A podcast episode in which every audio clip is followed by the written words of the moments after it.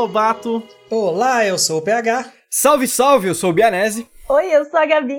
E hoje, meus amigos e amigas, nós estamos aqui para finalmente enfrentar gigantes e vestir nossas capinhas verdes, né, de Robin. O Robin usava uma capa Achei amarela. que você ia falar de Hobbit. É, de, de Hobbit.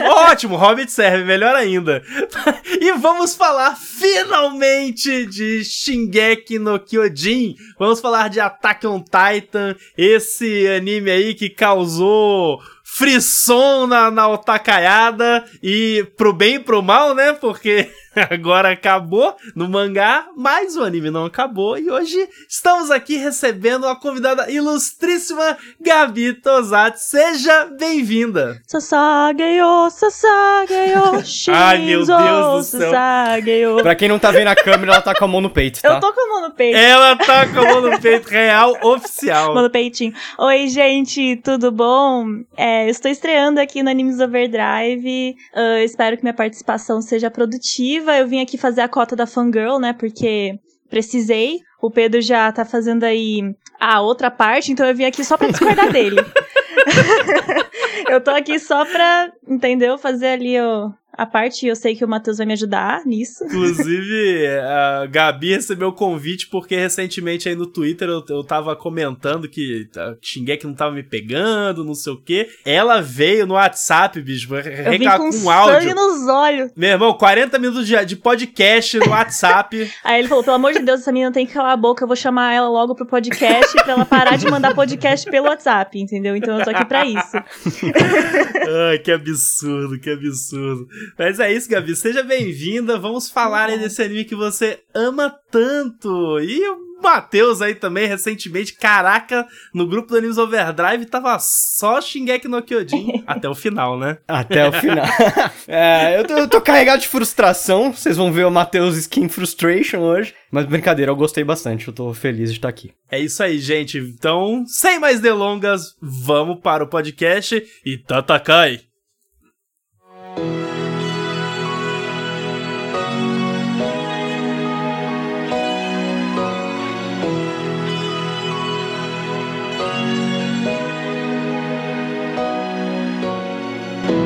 Attack on Titan, ou Shingeki no Kyojin, é um anime de 2013 que adapta um mangá que começou a ser publicado em 2009, de autoria do Hajime Isayama, que temos que falar um pouco sobre as opções políticas desse cara durante esse podcast. Nossa, já vai Parte, assim. parte relevante do podcast. A Acho apresentação que o PH tá do lado de alguém. Acho que o PH tá do, lado de- do meu lado. Mas, a princípio, conta a história do, do Eren Jaeger, morador do distrito de Shiganshina, durante uma invasão de, dos titãs, né, que são esses seres gigantes misteriosos que atacam as civilizações que estão vivendo dentro de cidades muradas, num mundo supostamente destruído por esses titãs. E aí a gente vai acompanhar a história do Eren e dos amigos dele entrando ali nos, nos exércitos que combatem esses titãs, até que ao longo de muitos capítulos e muitos episódios a gente vai descobrir que tem um pouco mais de complexidade além dessa guerrinha aí. Só um pouco. É, um aviso rápido antes da gente começar o nosso podcast, né, para os nossos ouvintes, é, até porque a gente recebeu uns feedbacks aí de outros episódios, que às vezes a gente faz né, separação de bloco de spoiler, bloco de não spoiler, às vezes a gente não faz, porque a gente aqui é tudo maluco, né, faz tudo no freestyle. No caso de hoje, vamos falar não apenas das quatro temporadas do anime que saíram, né, e quatro temporadas é três e meia, né, porque a quarta ainda não terminou, ainda tem uma metadinha pra sair ano que vem. Vamos, hoje vai ser full spoiler, gente. Então, caso você se importe com spoilers, esse podcast não vai ser pra você. E mais para o final do podcast, a gente vai ter um bloco pra falar só sobre o final do mangá, porque a gente não vai se aguentar. Então, é isso, spoilers free, estejam avisados e se você não se importa ou já viu, continue aqui com a gente. E, pra gente começar, vamos lá. Quem quer começar a falar o quanto Shingeki no Kyojin começa muito bem e piora ao longo do tempo? Protesto! Eu já posso começar falando que eu nem acho que começa bem. Se é pra, se é pra falar assim, eu já nem acho que começa bem assim, pra ser bem sincero. Eu acho que o começo é. Pra, eu acho bem chato, assim. A, a primeira metade da primeira temporada eu acho muito enrolada e ele me pega só da, do começo, da metade da primeira temporada pra frente, sabe? Uhum. O começo eu ainda acho bem ruim. Eu acho um pouco chato que ele vai aí volta para dar uma explicação de coisas na verdade, isso eu acho que é um problema que continua em Attack on Titan inteiro, esse vai e vem que é, é mais problemático do que, do que interessante para mim. Mas eu acho que o começo é. é eu, eu, já discordo dessa parte que você fala que começa no topo e cai embaixo. Porque para mim ele nem começou no topo, ele é numa crescente. Na verdade, a, a, minha experiência com Attack on Titan é uma montanha russa. Ele sobe, desce, sobe, desce, sobe e acaba de cara na parede. Mas durante é uma grande uhum. montanha russa. Assim. Eu, eu quero saber da nossa convidada que ama de paixão Attack on Titan. Como que esse anime te pegou? Então, né, eu acho engraçado o PH falar isso do começo, porque todo mundo sempre usa como referência para falar, ah, começos marcantes de anime, ou começos muito bons de anime. Justamente usam Attack on Titan pra citar isso, né, porque o primeiro episódio é muito marcante e muito sei lá, chocante, né? Você assiste aquelas cenas e você já fica totalmente sem chão, já começa muito pesado, já dá um tom bem sombrio para tudo. Então, quem gosta mais desse tipo de temática, eu acho que já é, uhum. sabe, é, pego logo nesse começo. É que o primeiro. Só, só hum. pra lembrar, o primeiro episódio é o que é, o gigante destrói Shiganshina, a mãe deles morre, isso, né? Isso, isso, que tem a cena é. da. a fatídica cena da mãe do Eren morrendo. E isso. já, eu acho que já dá um tom para tudo, né? Já, você já tem muito contexto. Eu acho que é um bom primeiro episódio. Na verdade, os primeiros episódios eu acho incríveis porque eles já contam tudo de forma muito objetiva sobre o universo, e se você for pegando ali os nuances, é muito fácil você já dizer qual o contexto daquilo tudo, sabe? Então, uhum. só no primeiro episódio já tem lá o pessoal da. Que era para ser da tropa de exploração que tá lá bebendo e, tipo, super, sabe, não ligando para nada. Uhum. E aí o uhum. Eren vê aquilo e já fica revoltado, tipo, como vocês conseguem ficar assim se acontecer alguma coisa? E aí eles falam, não, não vai acontecer nada, a muralha não cai já faz. Não, não acontece nada com a muralha já faz mil anos, sei lá o quê. Então, já dá pra gente perceber essa negligência aí dessa galera que não tá ligando pra nada. Então você já fica. Vida confortável. É, né? você já fica meio assim, hum, que será que vai dar isso? Vai dar alguma merda. E aí quando a merda dá, ninguém tava preparado. E aí acontece aquela parada com a mãe do Eren, que daí já dá aquele tonzinho de, hum, talvez seja aquele shonenzinho mais básico do personagem que perde a mãe e fala, nossa, eu vou matar todo mundo porque eu sou um revoltado, porque minha mãe aconteceu isso. Mas eu acho que é um primeiro episódio que dá um impacto muito grande. E eu acho que os outros episódios seguem esse ritmo de, uh, de forma muito prática, mostrando pra gente tudo sobre esse universo. Pelo menos é o que eu senti, assim, me pegou logo de, de início, sabe? Eu fiquei muito curiosa para saber o que ia acontecer, pelo menos. É só para ser para ser justo, na verdade, assim, esse comecinho, os primeiros episódios de fato, eu não acho chatos não. O que eu acho chato é depois desses primeiros episódios, o primeiro arco lá de Trost, que é muito alongado hum. e aí que assim, que é a continuação da primeira temporada, né? O comecinho mesmo, esses primeiros episódios de estabelecimento do que é Attack on Titan, pelo menos nesse início, realmente chama atenção, porque assim, é, é uma coisa que não, tá, não é tão comum, né? É, não era tão comum, na verdade, até então. Até hoje em dia, tanto de mangá e anime que saiu a partir desse preceito aí de gigantes atacando e eles adaptaram de várias formas, não tá escrito tanto que Attack on Titan influenciou, mas esse comecinho mesmo realmente é bem legal, os primeiros episódios. É, o, até eu gosto muito do começo, tipo, da mesma forma como a Gabi falou, assim, eu acho que eu, eu concordo 100%, porque eu acho que Attack on Titan, ele, ele dita o tom dele muito cedo, muito rápido, assim. Eu acho que é o que, é o que ela falou. O primeiro episódio é um primeiro episódio muito bom em termos de... É esse mundo que a gente vive é esse tipo de desgraça que a gente passa. Tanto que, assim, a mãe dele foi comida na frente dele, sabe, por um gigante. Então é por um titã bizarro, é, é violento. É então bizonho aquele ar todo já, já dita bastante. Eu acho que, que isso é muito interessante. E dos primeiros episódios a gente tem aquele período ali, né, de treinamento do Eren, Mikasa, Armin ali para entrar no exército e tudo mais. E para mim, tipo, o, a máxima já fica, ainda é muito legal. Eu gosto muito da primeira temporada, principalmente quando a gente tem aquela, aquela primeira quebra de expectativa que é quando o Eren já toma lá a mordidona na perna lá no primeiro combate dele. Ali ainda eram os momentos do Shingeki no Kyojin que, tipo, caraca, sabe? Esse anime tá aqui pra me dar tapa na minha cara, tipo, pra, pra desvirtuar totalmente as minhas expectativas de um shonenzinho, que nem a Gabi falou. E eu gostei muito do começo. E me empolguei demais. Só que aí a segunda parte dessa temporada eu não gostei. Que aí, para mim, entra no que eu falei muito pro, pro Matheus, que o Matheus ele começou a assistir, a gente começava a conversar, a falar a respeito, e eu expliquei para ele o que, que eu não tava, o que, que eu não tinha gostado. Porque na época eu tinha empolgado tanto com o Shingeki, que quando terminei a primeira temporada eu fui pro mangá. E aí eu li tudo que tinha pro, do mangá na época, até que eu fiquei de saco cheio e larguei tudo. que basicamente é o fator Dragon Ball do Shingeki no Kyojin, que é a hora que todo mundo começa a se transformar em gigante, e aí vira, tipo, Não, porradaria mas, de gigante. É porque você falou segunda parte da primeira temporada. Na verdade, isso daí acontece na segunda temporada. Porque a segunda parte da primeira temporada é Titã Fêmea e eles de fora. Isso você acha E- chato ou legal? Não, e essa parte eu, eu acho. Eu achei estranho quando o Eren virou gigante. Só que ainda tá naquela dúvida ali do tipo, tá, o que, o que diabos tá acontecendo? Não dá pra entender direito o que tá rolando. Aí rola Titã Fêmea ainda na primeira temporada, certo? Isso. E aí rola um combate, a luta é massa pra caraca e tudo mais. Beleza. Corta pro início da segunda temporada, aí começa todo mundo a aparecer como gigante. É- é- essa é a hora que eu desisti. É porque você. Foi só pra correção, porque você falou segunda parte da primeira Aham. temporada. E a segunda parte é esse momento da Titã Fêmea, que é a hora que eu acho que fica muito bom, sabe? E aí eu fiquei confuso. Eu falei, nossa, mas eu acho muito boa essa parte. E ele acha ruim. Apesar de que eu também acho boa a segunda temporada quando o povo vai virando Titã. Então a gente discorda nesse ponto aí. Já emendando no que o Pedro falou, afinal de contas, quando eu comecei a ver, eu não fui daquelas pessoas que acompanhou desde 2013, que tem uma jornada de vida com Eren, Mikasa e Armin. Não, eu vi Aham. tudo no ano passado, numa sentada só. Acho que eu vi em um, um mês e meio, eu vi Ai, tudo. conversei com o Pedro, conversei com um monte de gente na época de- do porquê que, que. Onde que cada um tinha largado mão, por que que não tava tão empolgado. E os meus problemas com Shikegi no Kyojin, eu preciso ser muito honesto, começam muito depois. Muito depois. Eu adoro a primeira temporada, eu adoro a segunda. Começou algumas coisas que eu não gostei muito na terceira, embora o final eu adore. Gosto muito da quarta. E assim como o Pedro, só que de uma forma menos precoce, digamos, terminou a quarta temporada. Terminou não, acho que tava no começo da quarta. Fui pro mangá, e aí sim meus problemas começaram.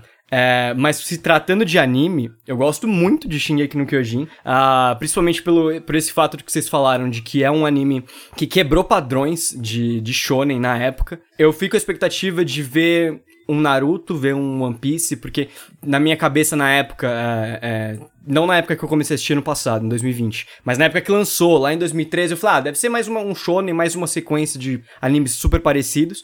E a minha quebra de expectativa foi tão gritante que eu falei, cara, isso é uma obra de arte, sabe? Isso é muito legal, isso é incrível, preciso assistir. Ah, toda aquela. Obra de arte. Calma, na, na- quando eu comecei a assistir, é, Rapaz. toda aquela violência, o terror descomedido, ah, quebrou todas as minhas expectativas prévias do que eu tava vendo. A própria imprevisibilidade do que ia acontecer. O, o protagonista, o Eren, no começo, ele não resolve tudo. Ele é um cara fudido que se ferra muito também, assim como. Pra ser bem sincero, nem Perfeito. no final ele resolve tudo. Ele nunca resolve tudo. É, exato, mas tipo, quando ele chega num ápice de poder, você espera que ele, ah, ele vai ganhar a lutinha, sabe? Mas quando na primeiro episódio a mãe dele já morre, na cara dele, sendo engolida por um titã sorridente, que é bizarro todo o design, é o character bizarro. design dos titãs, então, que é extremamente assustador. E tem toda uma pegada de horror cósmico, assim, de meio, sei lá, eu lembrei muito de Lovecraft quando eu tava vendo que era um ambiente extremamente intimidador e embora a gente tenha personificado ali o terror, que são os titãs, você não sabe o que tem por trás, então parece tudo um, um universo que tá ali pra te amedrontar. E isso me pegou completamente. É o medo do desconhecido, né? Porque tudo ali é muito misterioso. Tipo, a gente não tem resposta Exato. de nada, tudo é muito incerto. Então é isso que amedronta tanto e que traz tanta gente pra essa história. Que deixa a gente envolvido, né? Porque a gente quer. A gente tá tão confuso quanto os personagens, então a gente quer ir descobrindo com eles. Eu acho que isso é um muito convidativo. Sim, e, e os mistérios, é, assim como. Tem algumas similaridades, por exemplo, que outra série que eu amo é Game of Thrones. Game of Thrones também teve um final problemático. Mas tem similaridades de mistérios que só vão ser resolvidos lá na quarta temporada, que estão desde o primeiro episódio. Então, esse tipo de mistério de pano de, de fundo foi um, uma estrela guia, assim, pra mim, que me prendeu ah, de uma forma extremamente positiva. Eu queria descobrir junto com os personagens, queria entender o que, que, que era aquele universo. E aí chegamos pro mangá, que a gente vai conversar mais frente, e quando algumas coisas começaram a ser resolvidas, o minha, meu, minha magia, meu brilho começou a se esvair um pouco. Mas deixo isso mais pra frente quando a gente chegar nesse bloco. Eu vou, eu vou até explicar um pouco mais da questão do, do que, que me perdeu ali na, na, na segunda temporada, que na época ainda não tinha segunda temporada do anime, só tinha o mangá. E na época, o que tinha lançado de mangá era mais ou menos até metade da segunda temporada do anime, do que é da segunda temporada.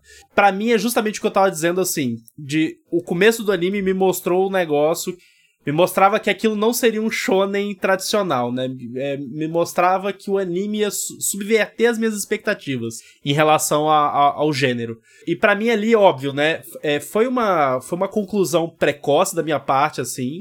Mas a partir do momento que, ah, Eren vira gigante, aí tem a gigante fêmea, e aí começa outras pessoas são gigantes também e é todo mundo da, da mesma do mesmo grupo ali que obviamente depois é explicado por que que tava todo mundo ali é, quem é, eles, eles são de verdade mas naquele momento naquele contexto para mim começou a soar como Dragon Ball. Eu fiz a brincadeira ali, tipo, a Dragon Ballização, porque ali começou a soar para mim como, na realidade, eu fui enganado, sabe? Na realidade, isso aqui vai descambar pra um shonen de lutinha padrão, em que vai vencer quem é o gigante mais forte, quem que é, que é, o, que é o gigante mais poderoso, quem tem um ataque mais diferente, quem que não sei o que, um, um tem armadura, o outro é gigante, um explode, o outro dá umas porrada massa, sabe?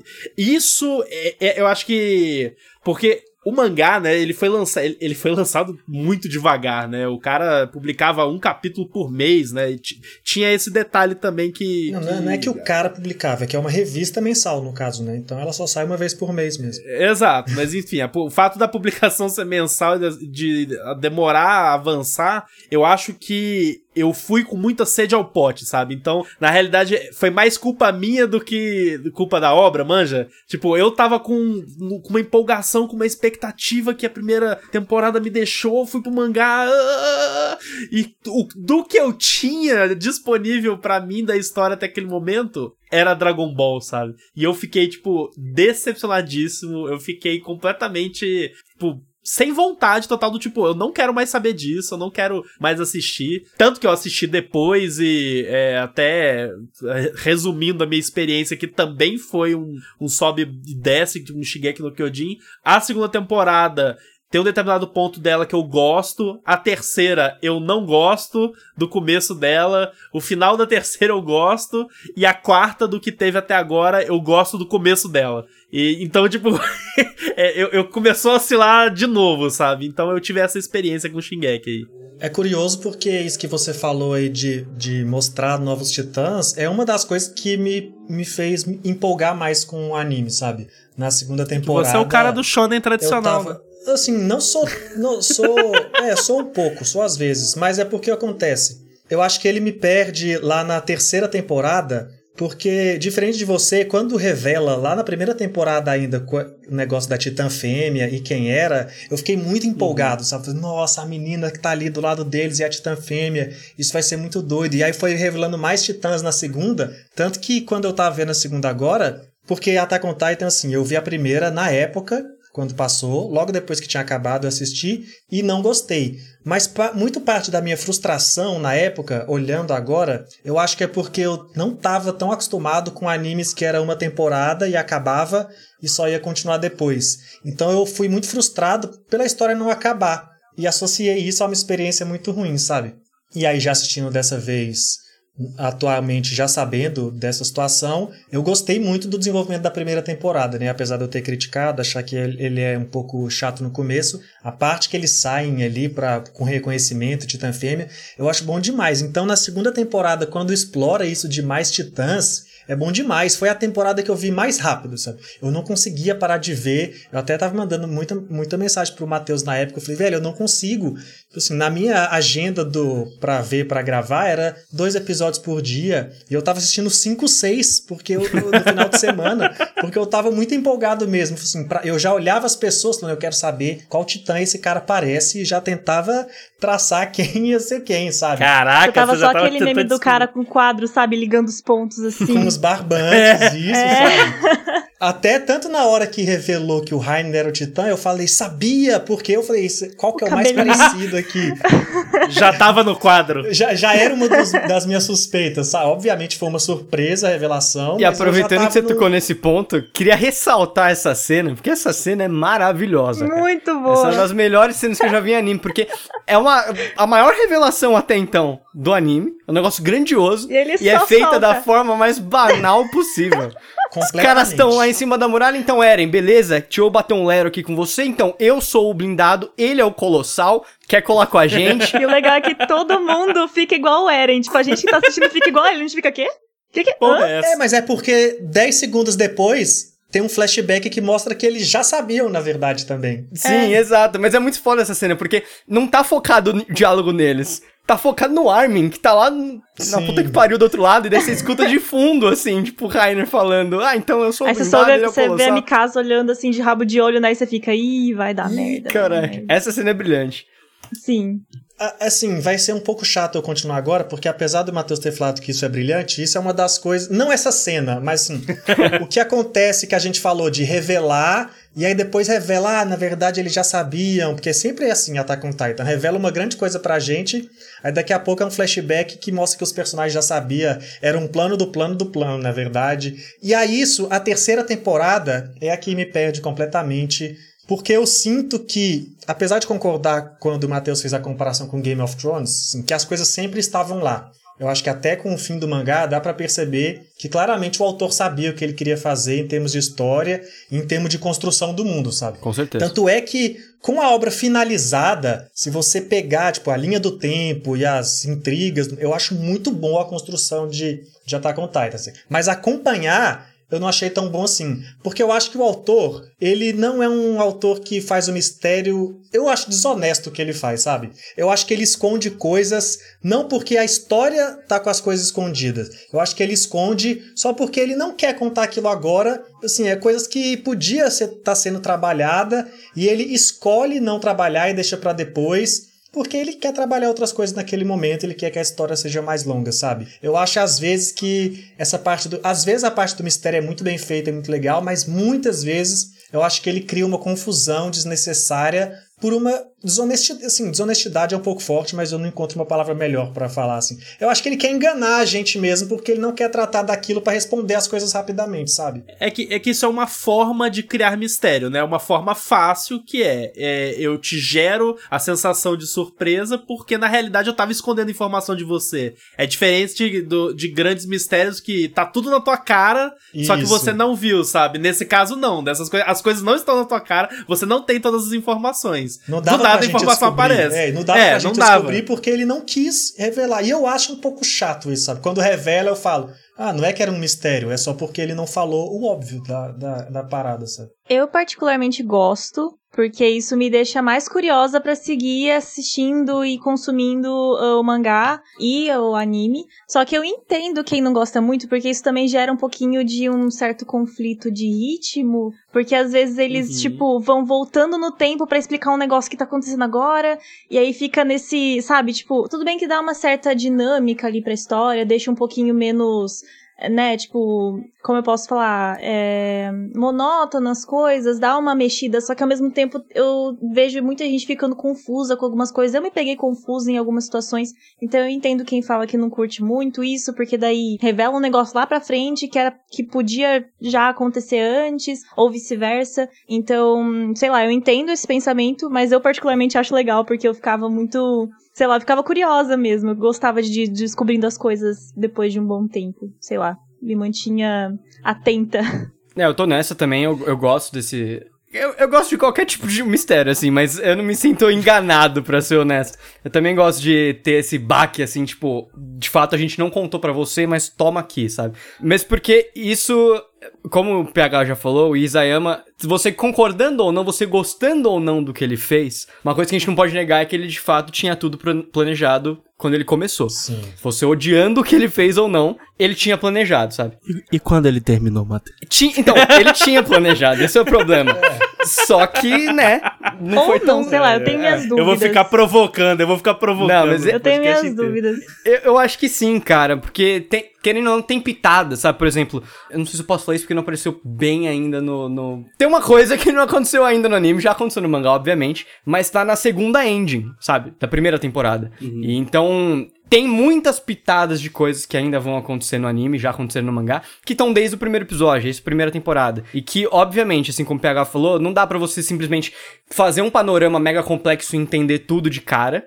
Mas tava tudo ali, sabe? Ele, ele foi pincelando, foi colocando as coisinhas. Tem muita, muita semiótica em Attack on Titan. Tem uma abertura que mostra já, tipo, antes do, da revelação, ele é, é que o grupo de reconhecimento era bem fragmentado. Então ele sempre coloca a Anne, o Rainer e o Bertolo juntos. Então quando a Anne revelou, já dava pra saber, já dava pra tentar fazer essa conexão. Então tem essas coisinhas que eu admiro ele ter feito algo bem planejado, diferente de outros grandes, grandes animes, grandes não de grandiosidade, sim de tamanho mesmo, que o cara, você percebe que o cara completamente se perdeu ali, não sabe mais o que tá fazendo. Até o próprio Kishimoto, eu amo o Naruto, mas, por exemplo, o que ele fez com o Rock Lee eu não perdoo até hoje, sabe? Porque não foi que ele tinha Não, o Kishimoto planejado. se perdeu várias Não é que ele vezes. tinha planejado que ele ia ignorar o, o Rock Lee. Ele só não soube mais o que fazer personagem e sumiu com ele, sabe? Isso é uma coisa que eu não perdoo muito bem.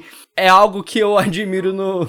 dentro, profissionalmente, dentro da obra, é algo que eu admiro no Isayama. É, não, a construção de mundo de Attack on Titan realmente é muito bem feita, assim, é, e dá pra ver que realmente estava lá desde o início, as paradas. É, até, apesar de eu ter criticado, tem alguma, eu critico meio que no, no, no macro, assim, essas decisões, mas tem alguns pontos que eu falava, é, realmente essa aqui foi um acerto. Essa foi genial, realmente, essa resposta tá só agora.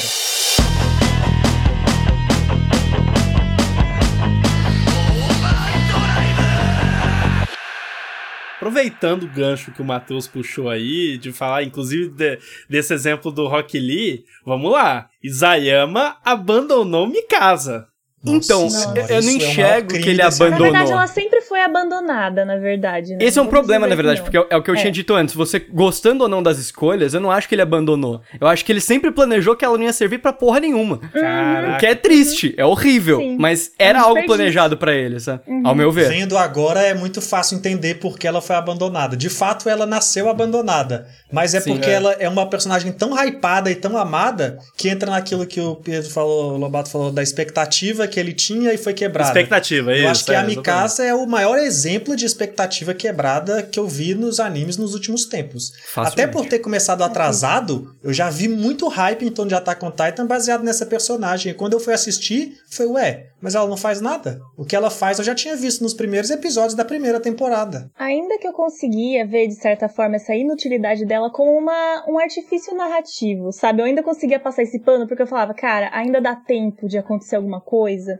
que a Sim. gente vai Ah, fazer a gente isso. entender ou que vai justificar ela agir dessa forma. E eu não vou me, me aprofundar muito porque é difícil falar isso sem falar do final do mangá, porque assim, Aham. até o último capítulo eu tava com essa esperança de pé, Eu sabe? também. Eu falava, cara, dá tempo, dá tempo deles fazerem alguma coisa boa Faltava um capítulo e você lá, dá tempo. Dá tempo. E não dá pra não dizer que ele não respondeu, né?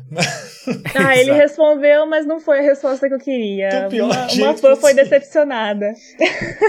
É, eu, eu acho que no fim das contas o resumo de Attack on Titan pra mim, de uma forma geral, é esse da questão da expectativa. As coisas que me frustraram com Attack on Titan tavam- estavam todas ligadas a expectativas que eu fui tendo da obra, sabe? Tipo, a obra me mostrava um negócio, eu criava uma expectativa naquele sentido, aí a obra não me entregava, eu desanimava, sabe? Tanto que eu acho que agora, pra gravar, né, que eu terminei de ver, o, o- eu tinha parado na terceira temporada, então eu, eu continuei a terceira e vi a, a, a quarta temporada agora do que saiu, né? A terceira temporada eu não gostei mesmo.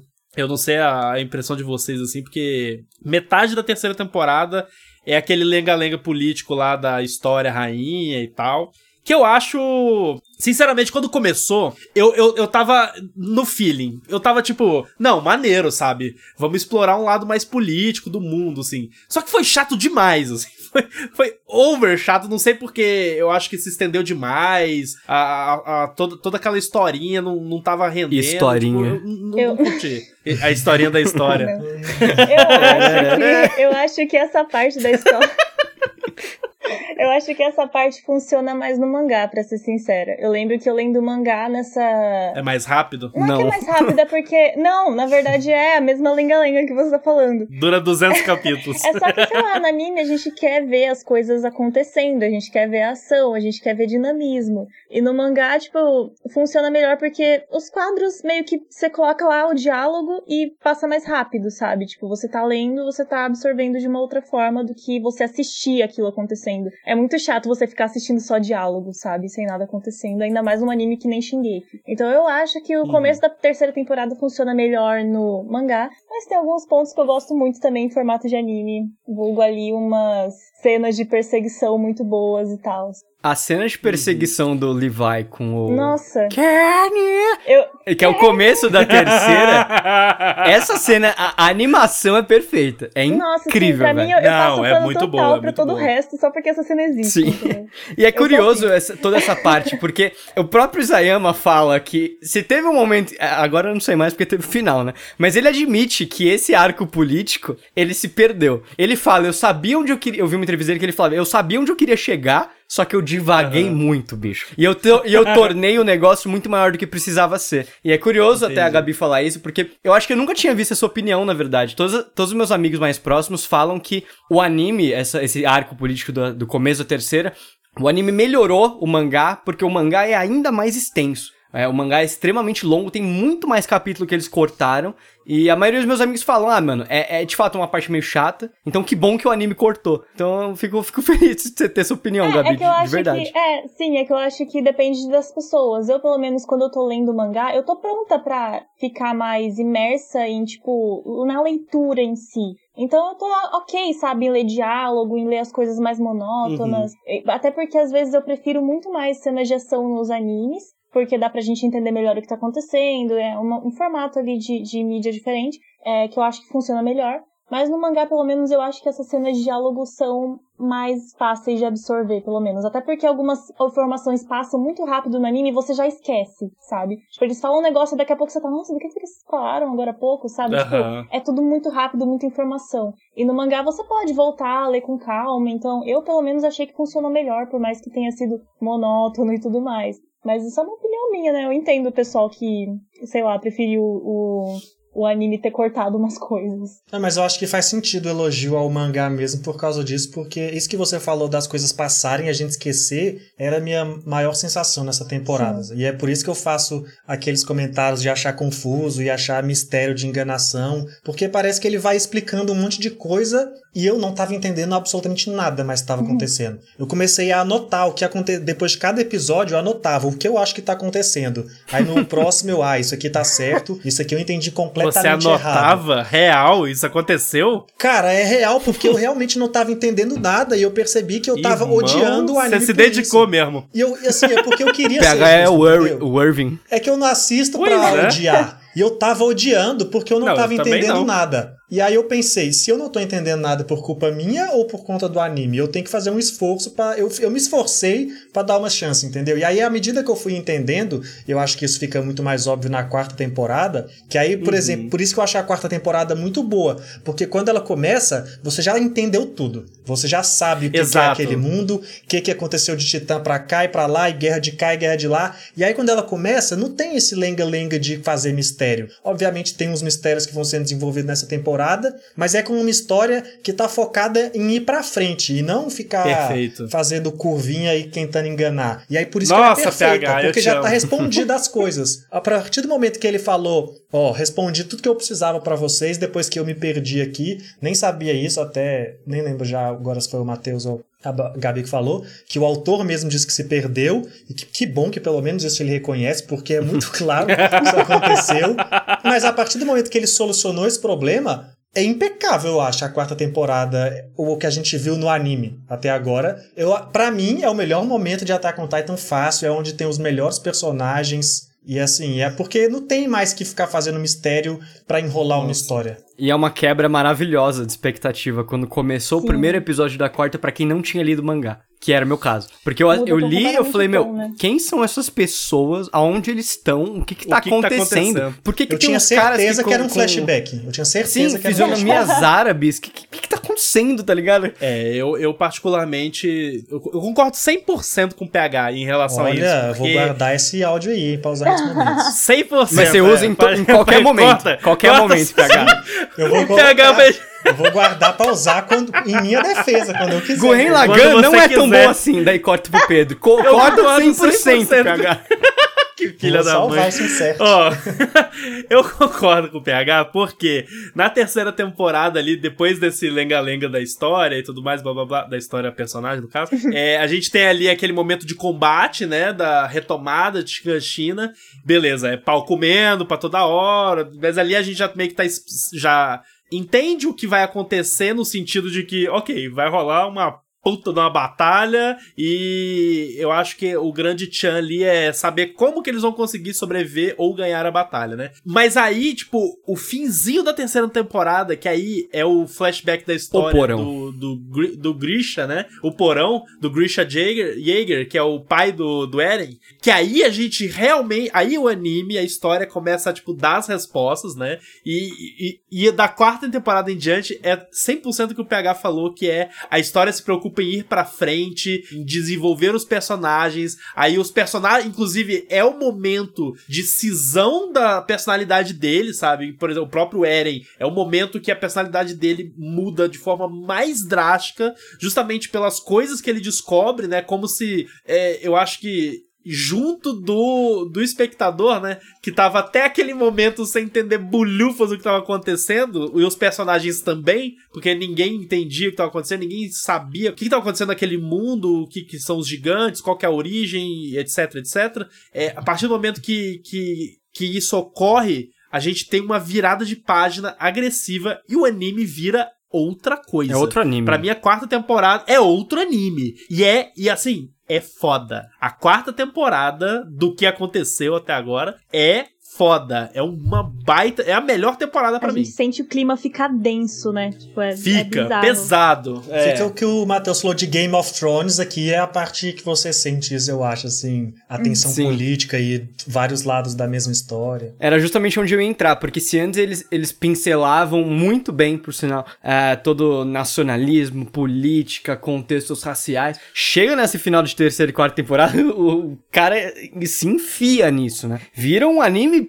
puramente político, com pano de fundo ali de titãs gritando, porque entra num contexto racial, entra em um monte de coisa que se assim fica bom, Sim, cara. Sim, que se assimila muito ao nosso mundo, que dá pra ver as- claramente as inspirações do Isayama. Que, mais uma vez, a opinião dele, eu acho que até esse momento, a opinião política da vida do Isayama, não tá claramente escrotizada ali, é mais inspiracional mesmo, tem ali eh, muitos elementos de holocausto, Alemanha, etc. Então, é aí que ele afunda e é aí que o bicho fica extremamente interessante, cara. Eu concordo com vocês que, pra mim, a reta final da terceira e a quarta é o momento, é o auge de Attack on Titan. É, então, sobre a- o posicionamento político do Isayama, não dá pra gente colocar a mão no fogo, até porque teve uma época que rolou lá uma puta de uma polêmica envolvendo ele, que parece que ele tava tendo umas falas meio pró-imperialistas e que ele usou como modelo pro Pixies um general lá japonês e Uhum, tava falando, é, e tava falando do cara como se ele fosse super respeitável e tal, e a galera, nossa, caiu em cima com razão.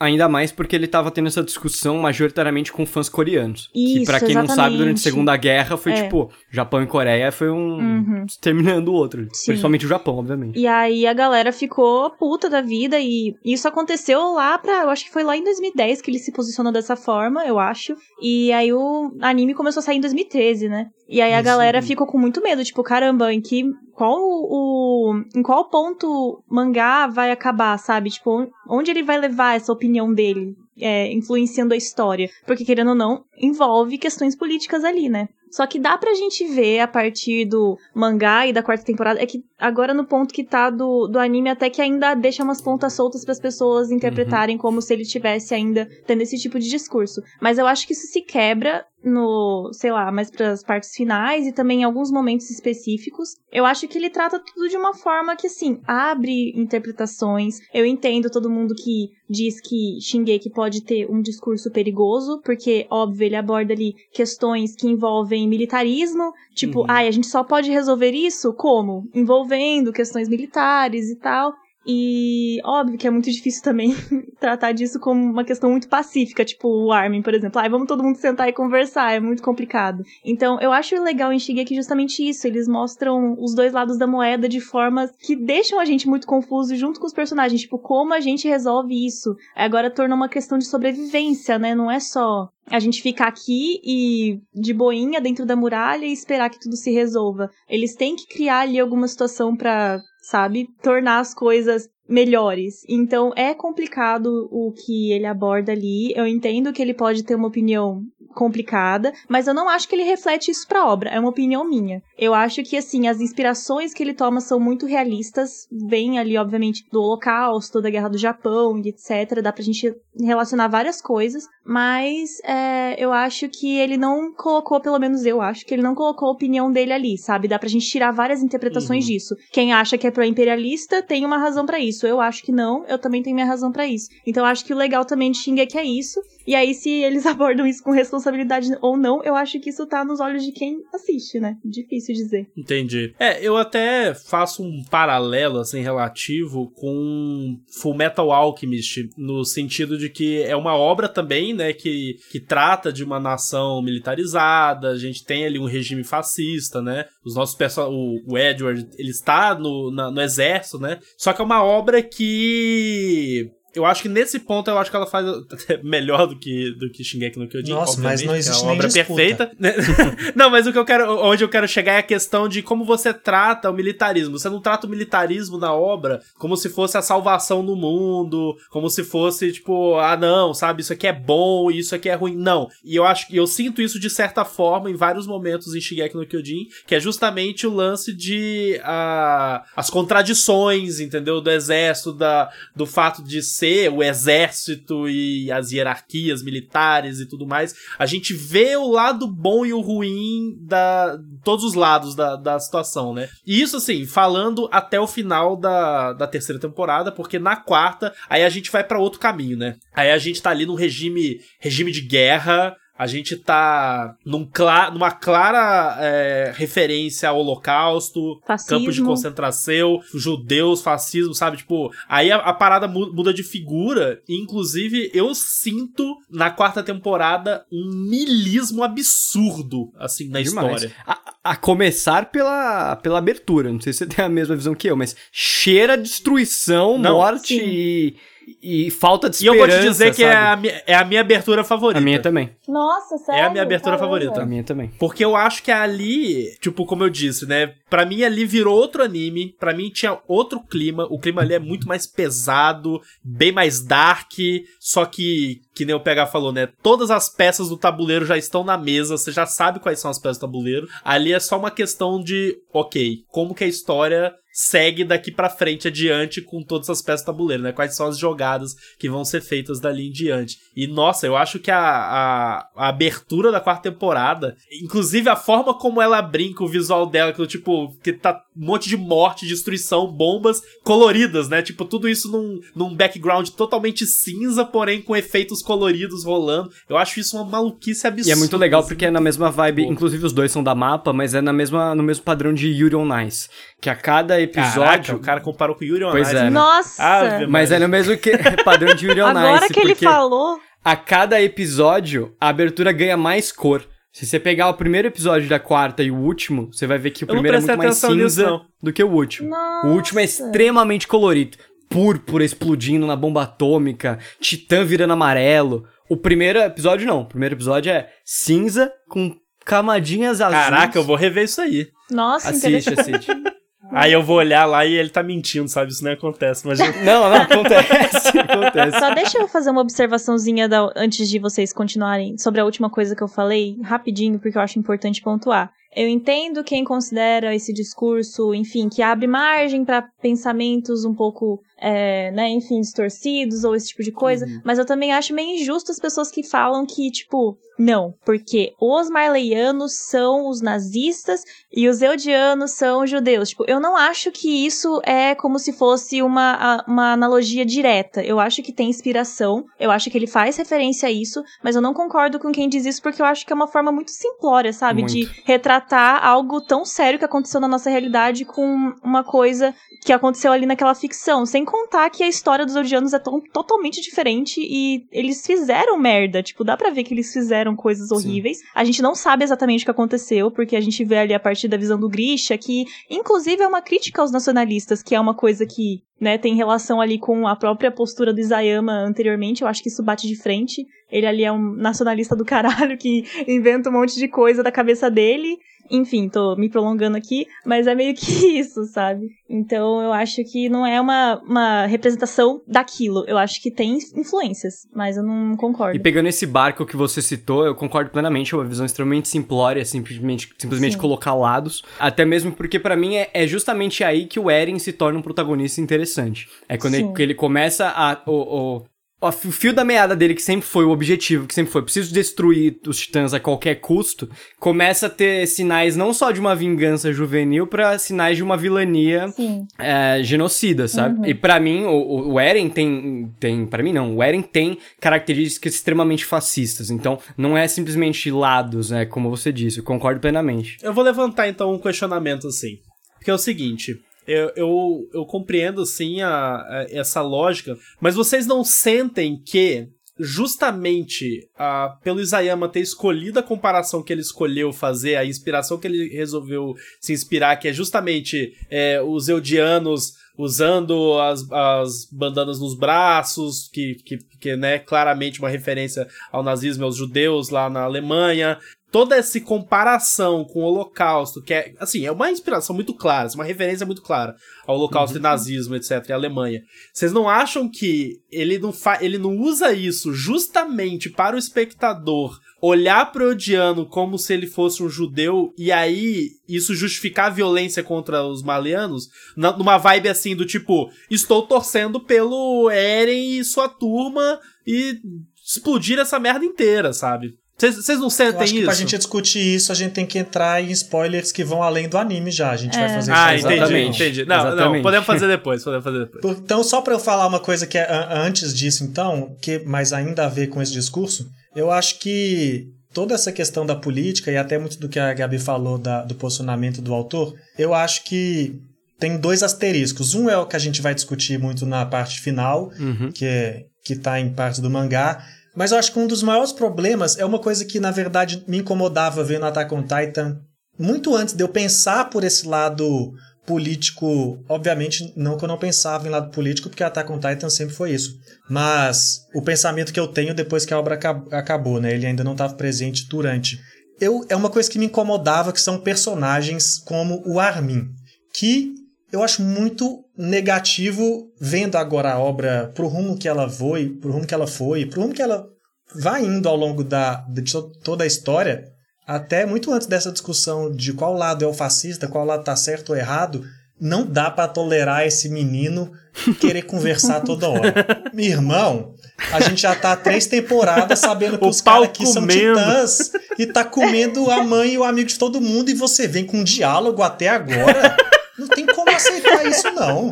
O Armin é o maior vilão de Attack on Titan. Se ninguém tivesse ouvido ele lá na segunda temporada, a gente não tinha chegado onde chegou.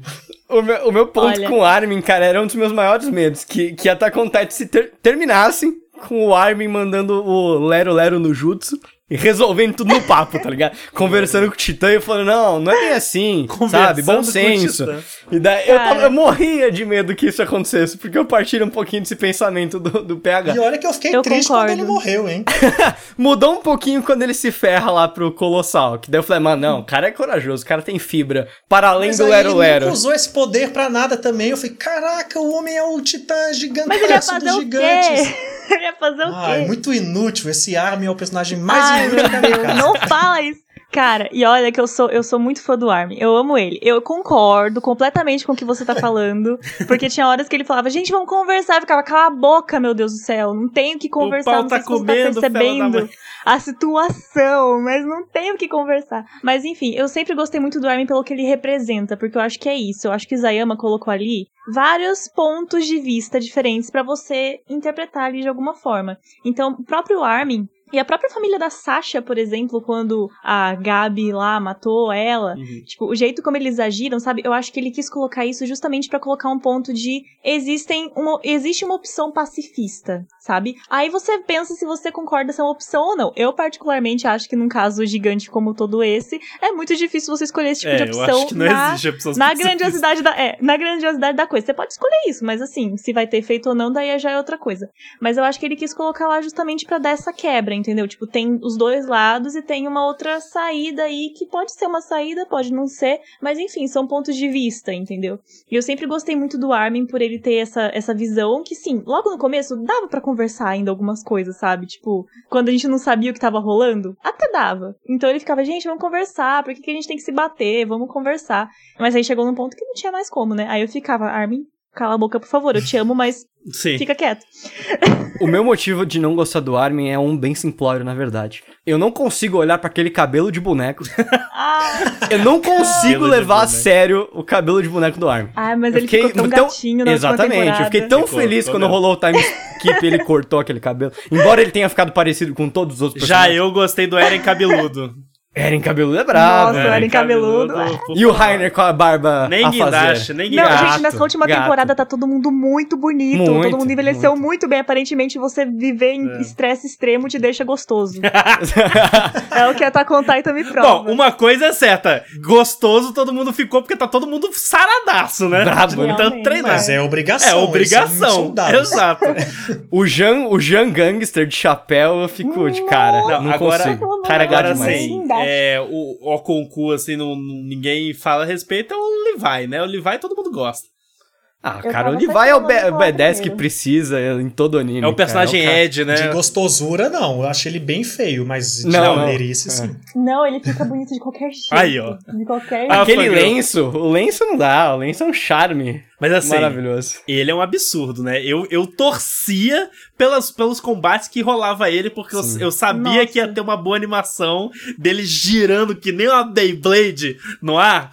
O Levi servia. O cara surrando o Titã Bestial, que nem o peão da casa própria. que fez nem meu o peão domingo. no baú, irmão. Fez Sim. meu domingo aquele, aquela vez, velho. É, eu vou te falar E que essa legal é cena que ele é um maravilhosa. personagem muito bem construído. É, mas também. quando a temporada acaba, o Titã Bestial explodiu ele. Se explodiu, explodindo ele. né? Pô, é verdade, né? Mas é. Também fazer um ressalto aí pra gente terminar que, ao meu ver, o grande responsável de potencializar o mangá ao que é, Attack on Titan ao que é, é sem dúvida nenhuma o anime.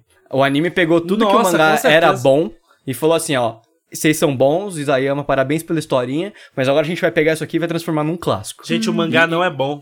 Não, E é mas mal a história, desenhado, é a história em si é boa, mas é, de fato, é, é desenhado. O Isayama não sabe desenhar. Isso é fato. É, Tô- não, tem- a arte é horrível. Tem uns cinco Armin, assim. Teve uma época que eu não sabia quem era Armin, quem era a Armin. Helena. A Helena e o Armin é são péssima. iguais no, no mangá. Nossa, idênticos. São idênticos. Idênticos, idênticos.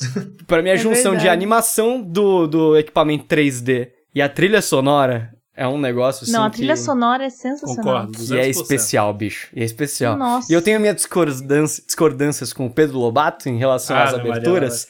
Mas Ele eu, não- gosta eu da pior abertura. não acho que nenhuma delas é ruim. Tenho minhas preferidas, mas eu acho que todas ambientam bem, assim, pro, pro que tá por vir. Me, me deixa animadinho, eu gosto de assistir. Eu gosto de todos. Eu gosto de todos também. Então, A, a abertura da terceira temporada não é boa. Para! Mano, Não eu é amo boa. aquela música. Obrigado, é. Não, não, calma, calma, calma. Ela, não, a música não é ruim. O problema é um negócio que aí eu vou, vou até citar o PH. O PH depois pra falar um pouco a respeito. É, primeiro, ela não soa como música de abertura, soa como música de ending, pra começo de conversa. Para. E segundo, as imagens Você que quer ficar aparecem. seguindo modelinho. Não, calma. Modelinho Sim. convencional de anime. Os Mas modelos. Attack on Titan é modelinho. Todas as aberturas, tirando essa, são a mesma coisa. E aí essa mudou o ritmo. Tirando a uma última temporada também. chatona. Mas calma aí. música é chatona. Não, mas calma aí. Aí o lance é. O visual da, de- dessa opening, a- as cenas que aparecem nela não casam com o que está acontecendo. E na época, é, a gente até falou no Twitter que eu e o Bianese brigamos, né, por causa de opening de anime, era por causa disso, porque eu tava falando assim, que, cara, é, não casa com o que tá acontecendo, não fala nada sobre o anime, sobre, sobre o que tá acontecendo, não é o tom. E é o tom na metade da. Te tipo, literalmente, as cenas que aparecem na, na, na abertura, nessa opening, elas só se justificam no último episódio da primeira parte, que aí o episódio seguinte já muda a opening. E é satisfatório pra caralho. Não, é, só que pra mim a, a opening não justificou, sacou? Tipo, é a pior opening pra mim de Attack on Titan. E a melhor, e a melhor é a quarta. É a. Porra, velho. Já arrepia, velho. Olha lá, olha lá. Nossa, eu ouço no Emocionado demais. PH do futuro, toca a música. Solta o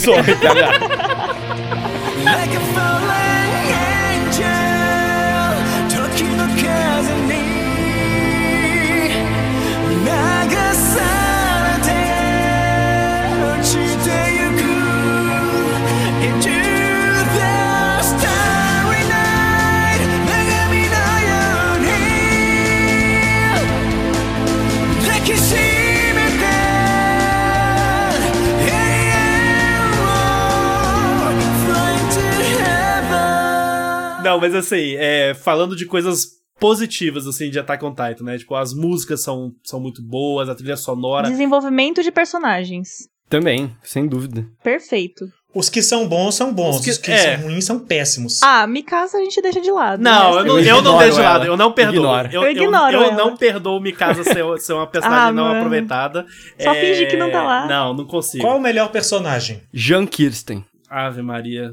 Nossa, eu gosto de Jean também. Ah, Amo mas é Jean. difícil. Eu gosto. Eu, eu É acho meu que. favorito. Assim, calma. Melhor em qual sentido? Porque tem Não, vários. seu favorito, escolhe um. O meu favorito é o É. Armin e o Levi. Eu consigo deixar os dois ali no topo. O pra Armin mim. e Nossa, eu, essa Levi. comparação Gente, eu- Armin, eu amo- Armin e Levi eu não posso nem aceitar. Nossa, eu velho. vou cortar, editar e falar só Levi. Não. Não. Olha essa de. Ó, o fascismo aqui É o presente nesse, fascismo nesse podcast, é, pois Tá lá é. metendo mão pau em Attack Titan, mas faz a mesma aqui, coisa. Se tem um podcast que isso pode ser exercido, é Nossa. esse de hoje. Ah, é que eu, eu, eu admito que eu tenho um pouquinho de memória afetiva com o Armin, porque desde o começo eu, eu amei muito ele. Ele era o único que fazia alguma coisa lá no começo. Não dá pra negar. Que as ideias, tudo era dele. Ele fazia tudo. Sim, ele era o Mas- Shikamaru do Attack on Titan. É. Gênio, Sim, sim, tudo isso é estratégias verdade. geniais. E eu amo os gênios. Mas o, eu acho que o, ma- o mais bem desenvolvido é o Rainer. E esse é o eu melhor. eu esse é não meu gosto voto. muito do Rainer- Rainer, mas ele é o, ma- é o melhor Rainer desenvolvido. e, e uma menção rosa pra Gabi na última temporada. Sim. Por mais que eu odeie admitir, sim. Demais. Olha, eu tô- O Rainer é eu com com o certeza. Rainer. Você vê. Sim. Eu tô sempre com o Rainer Alencar, um abraço pro nosso amigo. mas.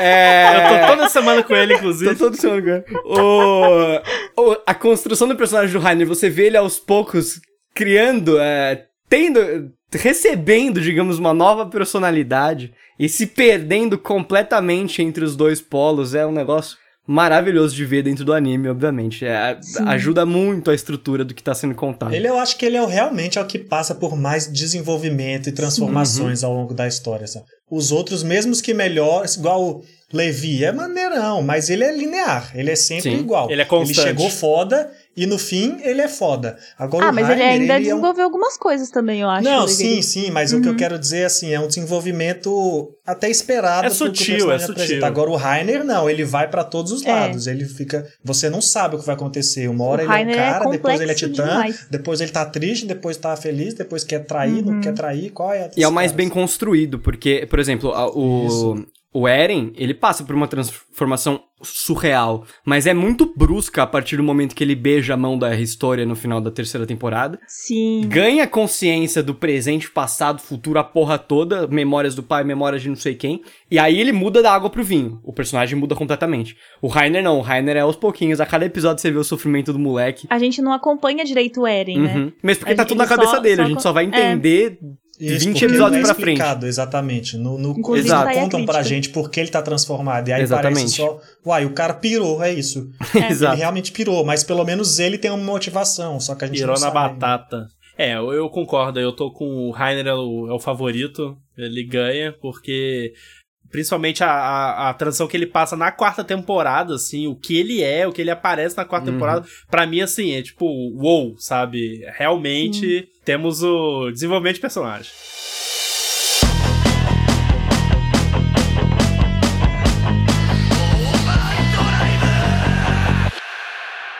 Bom, gente, agora a gente vai entrar no bloco aí que a gente vai falar dos spoilers do final do mangá. Vamos então agora falar do final do, do Shingeki no Kyojin, né? Encerramos aí a parte do anime, vamos falar sobre mangá final e decepções, dor, etc, etc. E já vou falar também, se você não leu o mangá, eu já sugiro até que você ouça para que você goste Pare mais de ler. da- Não, para que você nem desgoste tanto. Se você já souber, eu acho que a dor vai ser menor da última temporada. Vocês viram que o, o Joy Boy, o All Blue, ele, ele anunciou que vai vender toda a coleção. Ele tá puto com o final de Shingeki no Kyojin. Ele vai vender tudo. Cara, ele tá correto. ele falou, Eu "Pa- acho que não tá compro correto. mais, tô vendendo minha coleção. Nossa, galera. E, gente, eu esqueci de um personagem é, muito importante no meu pódio, a Randy. Eu esqueci de falar A ela, mas a é Randy é massa. uma das minhas favoritas também, mano. Ah, ela é bem muito maneira, ela. desde o início também. É. Ah, eu amo muito ela. E é a. Já puxando pro nosso bloco de mangá, de- do mangá, é a que dita pra mim algo que deveria ter acontecido, que é uma frase que ela fala: Eu não vou tolerar o suicídio, o genocídio. Sim, Pera aí, nossa, Zé. mano, a Randy é... É. Nossa, a Randy manda... manda putz, não Eu até postei essa, esse print aí no Twitter. E Sim. foi assim, alguns dias antes de ler o final do mangá. Na verdade, eu acho que foi no dia que tinha saído, mas eu ainda não tinha visto. E um cara respondeu assim: Poxas que envelheceram mal. Vamos falar da coisa mais importante de todas, que não dá pra tolerar nesse final. Armin, o diálogo mestre de todos os animes da história, falando: Obrigado por esse genocídio que você fez pensando em nós. Não tem base nenhuma Obrigado, esse genocídio. diálogo existir em qualquer Sabe o que eu falei sabe? ali que o Armin é meu personagem favorito? Aqui ele para, sabe? Tipo, não, não considera isso. Tem muitas coisas que param e deveriam ter parado, inclusive, no Exatamente. capítulo 138. Sim, É não isso. devia existir esse último capítulo, que foi uma sucessão Tá, mas de, então, de merda. mas então vamos voltar naquela pergunta que eu tinha feito ah, ali antes, em relação à forma como o Isayama pinta a história e ele faz as referências precisas. Vocês não acham que ele fo- força a barra pra você, tipo, não, é isso aí, eu tô do lado de Eldia, Eren e geral, vai lá, genocídio. Vocês não sentem isso? Cara, sim, mas se, pior, se ele tinha essa intenção, ele é o homem mais irresponsável e nazista do mundo, porque ele simplesmente está defendendo o genocídio como uma resposta à violência. E vem é cá, e inaceitável. vem cá, ele não é? Não é isso? é, O final do mangá não é isso? É, Então, mas é porque, assim, igual, igual o que a Gabi falou antes, eu acho que independe da política do autor, entendeu? Porque talvez o cara não seja, mas a mensagem da obra eu acho inaceitável e irresponsável, entendeu? É bem isso, porque em todo momento dá pra você é, ter a visão de um lado, igual a Gabi falou antes. Dá pra você ter a visão que é sobre genocídio ou que não, é uma crítica a tudo isso, ao militarismo. Eu consigo ter essas duas visões ao longo de Attack on Titan inteiro. E, e- e respondendo sua pergunta, Pedro, eu não acho que ele simplesmente coloca mocinhos e vilões. Eu acho que ele sim critica, principalmente na quarta temporada e no mangá, ele sim critica ah, várias coisas do exército e militarismo que se aplicam diretamente ao a galera do reconhecimento e a galera que tava lá dentro da muralha. É, até mesmo quando ele exemplifica que, por exemplo, os marlianos, eles não são puramente ruins no papel da Gabi. Pra mim, o papel da Gabi do Falco é exatamente isso. São só crianças que também são tão. têm a cabeça tão lavada cerebralmente quanto outras pessoas lá de dentro da muralha. Então, acho esse ponto ok. Só que, daí chega no último capítulo e me mandam um obrigado pelo genocídio, que, fazendo aqui uma menção, tentar passar um pouquinho o pano, eu não sei qual tradução vocês leram. Mas eu vi duas. E, e uma que é essa, obrigado pelo genocídio, que é algo horrível. E tem uma que é alguma coisa assim, ah, obrigado, Eren, por ser o nosso monstro. Nossa, a que eu li foi tipo, obrigado por ter feito isso por nós.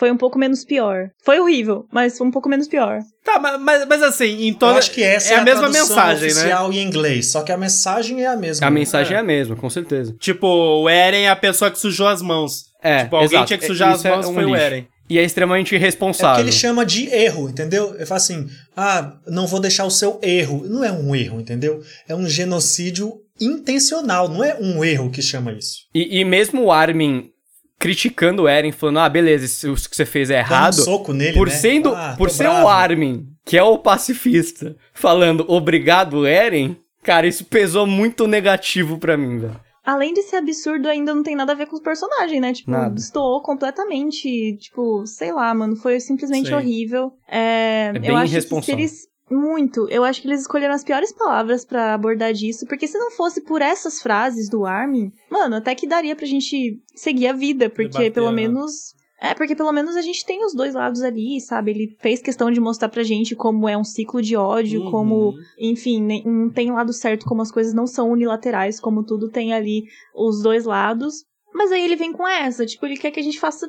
Quer que a gente pense o quê? Pois Que- é, por isso que no fim das contas, pra mim, é, é muito perigoso, porque, tipo, tudo que a gente tava falando agora há pouco, de é, até ali, a quarta temporada que a gente assistiu, a comparação que eu fiz com Full Metal, sabe? De tipo, pô, você tá vendo os dois lados, tá vendo o lado negativo, você tá vendo a crítica também, sabe? Não é uma passão de pano. Se quando chega nesse momento do final e a gente tem essa frase, cai totalmente por terra o que vem atrás, entendeu? Pra mim, assim, da mensagem, falando de mensagem em si, sabe?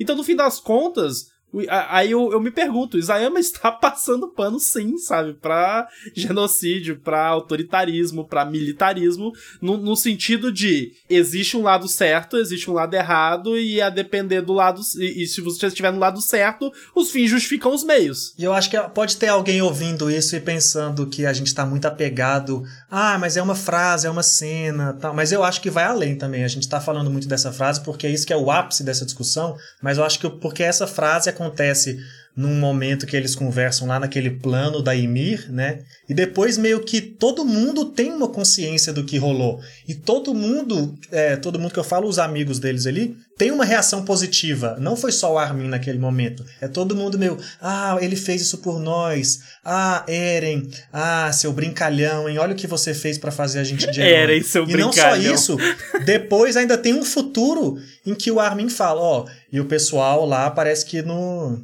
não reagiu muito bem não, eles acham que a gente ainda tá errado, então vamos tentar partir aqui numa missão de paz e dialogar com eles. O Armin, até agora, tá nesse plano de dialogar, depois de tudo que aconteceu, ele ainda quer ir lá e dizer, pessoal, calma, não vem pra cima da gente não, vocês não entendem, é porque o Eren matou, mas foi por nós, não precisa matar mais. E tem um ponto ainda Deus. que justifica essa coisa absurda, que é... Não, matou, mas... Mas tamo aí, Eren, que homem. Que é o lance que o Eren, a partir do momento, a partir do final da terceira temporada e a partir do capítulo 113, 17, alguma coisa assim, ele tem... con- 113 ou 117, escolha o seu lado. É, caraca, deixa aí, deixa aí.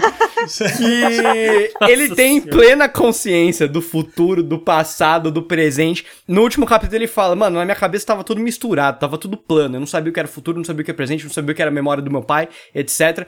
Com essa premissa de que o Eren sabia tudo, é muito fácil a gente ter a resposta de que essa era a única opção. E se essa era a única opção, é mais ainda tentar enfiar goela abaixo pros fãs que a gente tem que aceitar que genocídio é da hora. Sabe? Que é da hora não, mas que era a única coisa razoável possível. Os caras terminarem 80% da população. Afinal de contas, se o Eren viu o futuro, o passado e a porra toda, não tinha outra opção. Então, beleza. E isso é pior ainda, cara, porque tem uma regra básica da, da, da cultura e da literatura que é toma cuidado quando você mexe com o tempo, sabe? Com volta no tempo, essas coisas. É, é o básico, cara.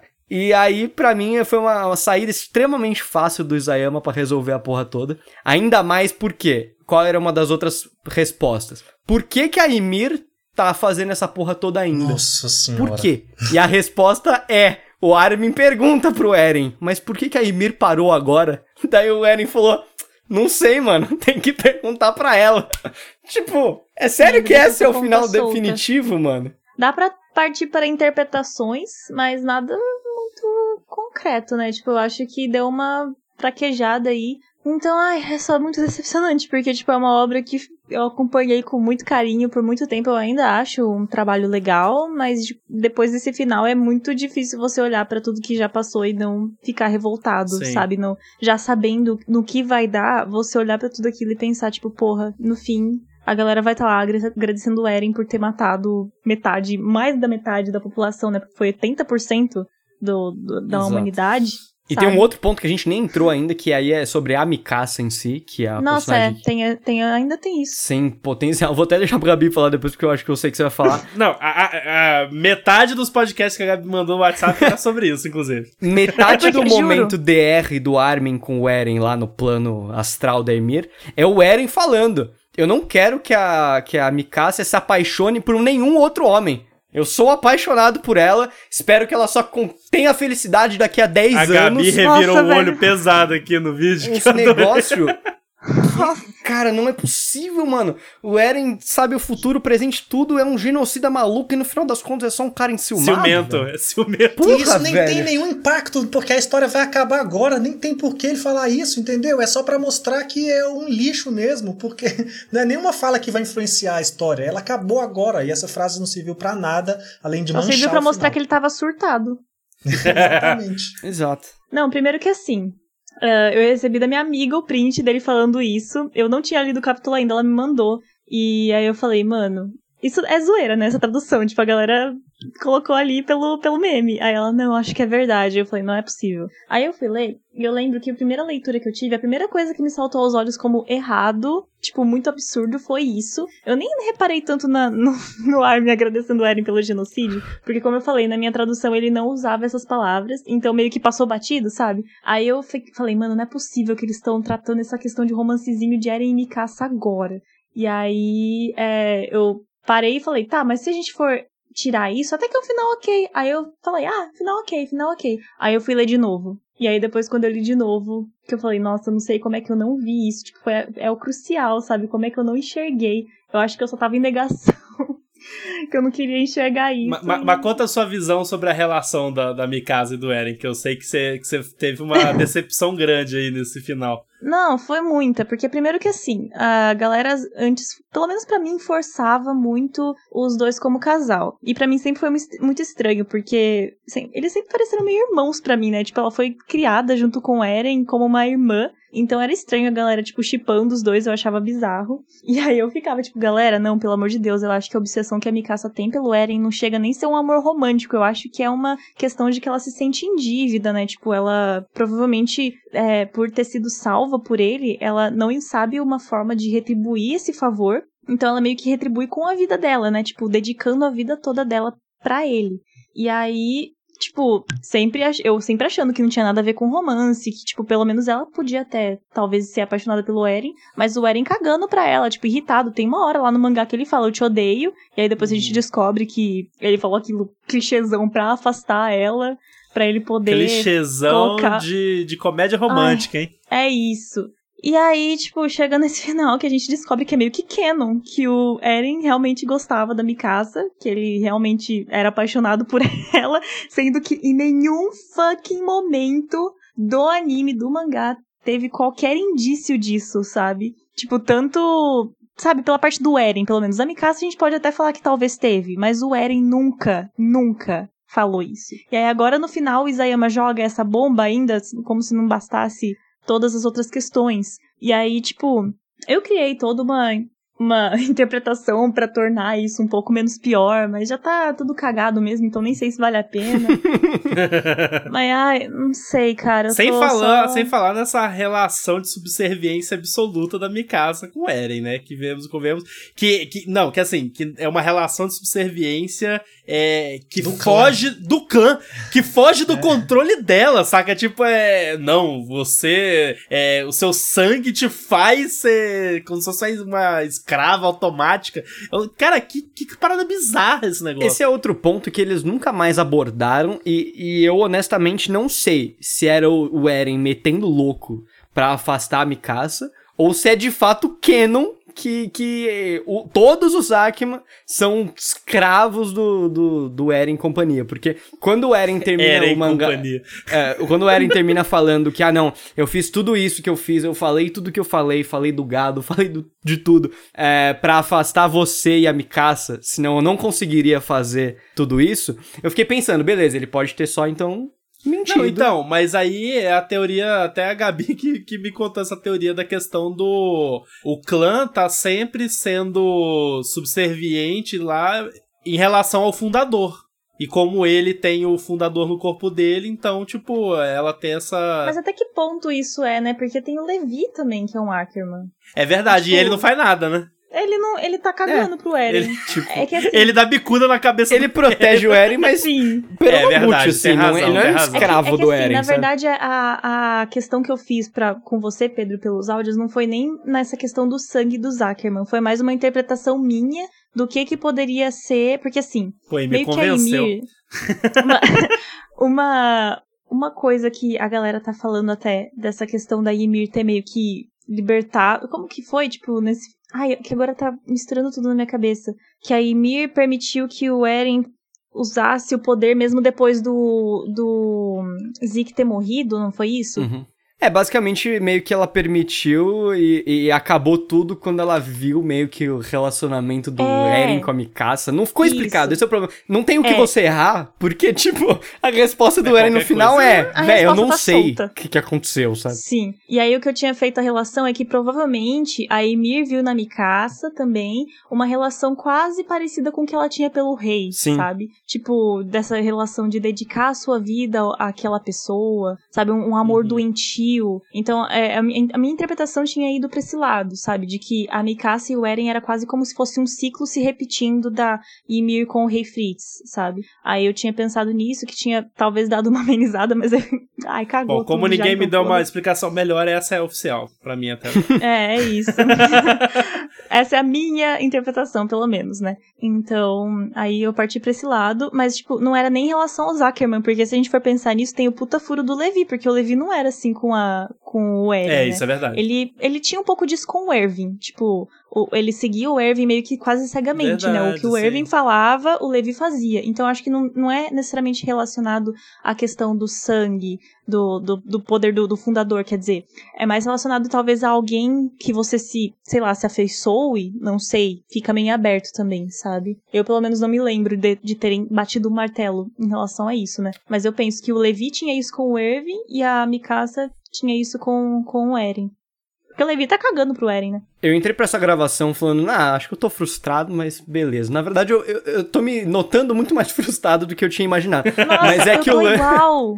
Mas é que o lance é que, que, que, assim como eu tinha falado pros meninos já, assim que acabou, a gente falou, mano, e aí, né? É, pra mim, já tinha coisa me incomodando de antes, e que eu queria puxar uma que, de fato, me incomodou muito, assim. E essa, sim, acho que foi muito mais um lance, não de, de ruindade da obra, ou de furo, nem nada, mas sim de quebra de expectativa minha, que eu sempre tinha visto, assim como eu falei no comecinho do podcast, toda a aura dos titãs, toda aquela aura de mundo, uma coisa até realista, sombria, terror, horror cósmico e blá blá blá. É, a gente não sabia a origem dos titãs, etc. E pra mim, no momento que a gente descobre a origem dos titãs, de verdade, foi quando o meu coração que- começou a ficar em frangalhos e eu comecei a achar meio ruim, porque aí shonenzou total pra mim, porque não era nada astral, nada é, lúdico. Não, eles basicamente materializaram um parasita, que é uma lesma, que tava lá num, num bueiro, uma árvore,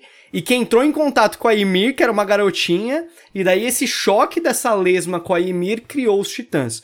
E a partir daí eu comecei a ficar, mano, beleza, materializaram a causa dos titãs. Só que pra mim o fim foi quando na batalha final o Rainer sai na mão com essa lesma, velho. Sabe? Tipo, ele dá um, um tackle de futebol americano na lesma. E daí eu fiquei, mano, o que que tá acontecendo, velho? Por quê, sabe? Que, que merda é essa? E essa foi uma quebra de expectativa muito grande pra mim. Muito grande de coração. Eu não gosto desse momento final que. Que essa parte aí não me incomodou, não, de mostrar a origem, até É, porque, não. como eu falei antes, estava sempre mistérios e dúvidas e tal, e como foi dando resposta, foi preenchendo o vazio que estava em mim, né? Então tava mais me satisfazendo do que me frustrando. Agora, o final mesmo, porque eu acho que se perde, ele começa a dar respostas que são invenções que não precisava mais, igual aparecer todos os titãs ali no final, de todas as gerações, só por só por para ter um monte de titã maneiro pra luta mesmo, sabe? Falei, tá, mas e daí? Por que por que isso tá acontecendo? Um monte de total, titã né? louco aqui, sa- sabe? É, é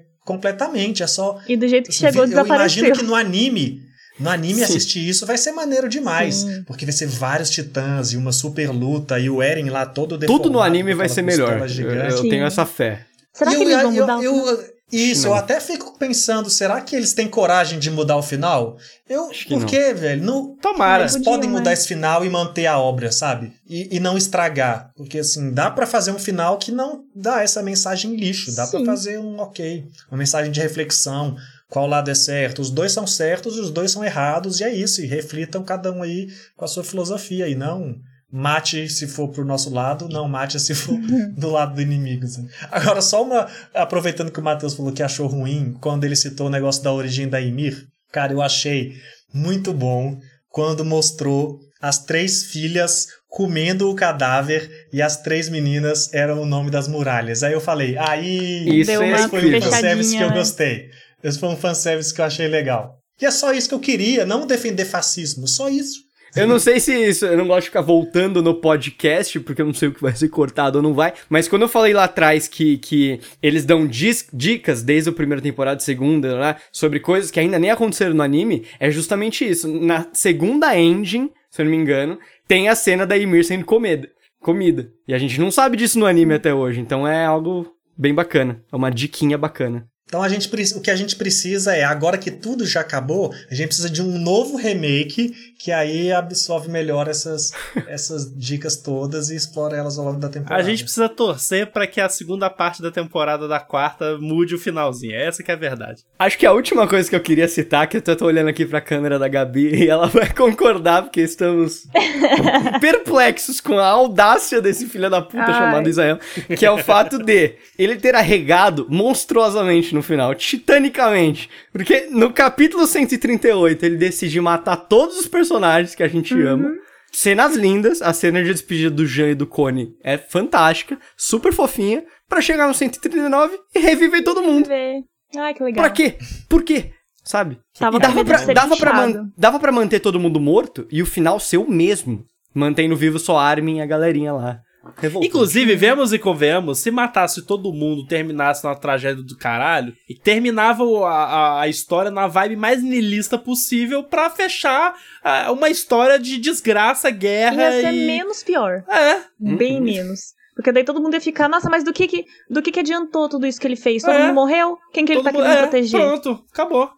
Que entra exatamente num ponto que eu tava conversando com um amigo meu, que sempre, que é muito fã também, né? Fala de Attack on Titan pra mim, não, você tem que ver há anos. E eu falo, não, melhor achei muito Quem que é? Manda beijo pra ele ver." aí no podcast. Vitão, Vitão, se tiver Beijo, Vitão. pra você. É, e aí, velho, aí até quando eu falei isso pra ele, porque a nossa primeira reação, igual a Gabi falou, a gente não reparou da primeira vez, na primeira leitura, na parada do genocídio. Eu acho que muita gente não reparou de Eu, primeira. pelo menos, não aham. reparei. Ainda mais dependendo da tradução que você leu. Sim. Ainda tem isso, porque a gente nem tá lendo todo mundo a mesma história, né? Tá cada um lendo de um lugar diferente. Então, a partir do momento que explodiu essa discussão e colocou o holofote, aí a gente foi atentar mais. E quando eu fui falar isso pra ele, eu, eu fui falar, né, cara, as coisas que a gente falou aqui, é um absurdo a história passar essa mensagem do cara vilão defender um negócio absurdo. Aí ele me citou o exemplo do Breaking Bad, sabe? Ele falou assim, uai, mas e o Breaking Bad? O cara é drogado lá, vende droga e a gente torce pro vilão. E eu falei, mas é completamente diferente, sabe? porque lá, essa mensagem aí que o, que o Lobato falou de final trágico, o cara perdeu tudo, entendeu? Lá é um personagem que defendeu um caminho tortuoso e condenável, mas ele perdeu a família, ele foi responsável por. Eu não vou dar spoiler aqui caso alguém tenha interesse, mas sim, perdeu tudo Sim. na vida Teve dele. consequências negativas, né? O fim dele é terrível. Se você assistir Breaking Bad e falar, hum, por causa desse cara, você é traficante também. você pode fazer isso, mas você sabe que você tá muito fadado a ter um fim como ele. Agora aqui, o Eren tá fadado a ter um fim de herói diante dos amigos dele, que é matou por nós, valeu, foi um ruim. O símbolo é mas quem positivo, nunca né? errou, não é mesmo?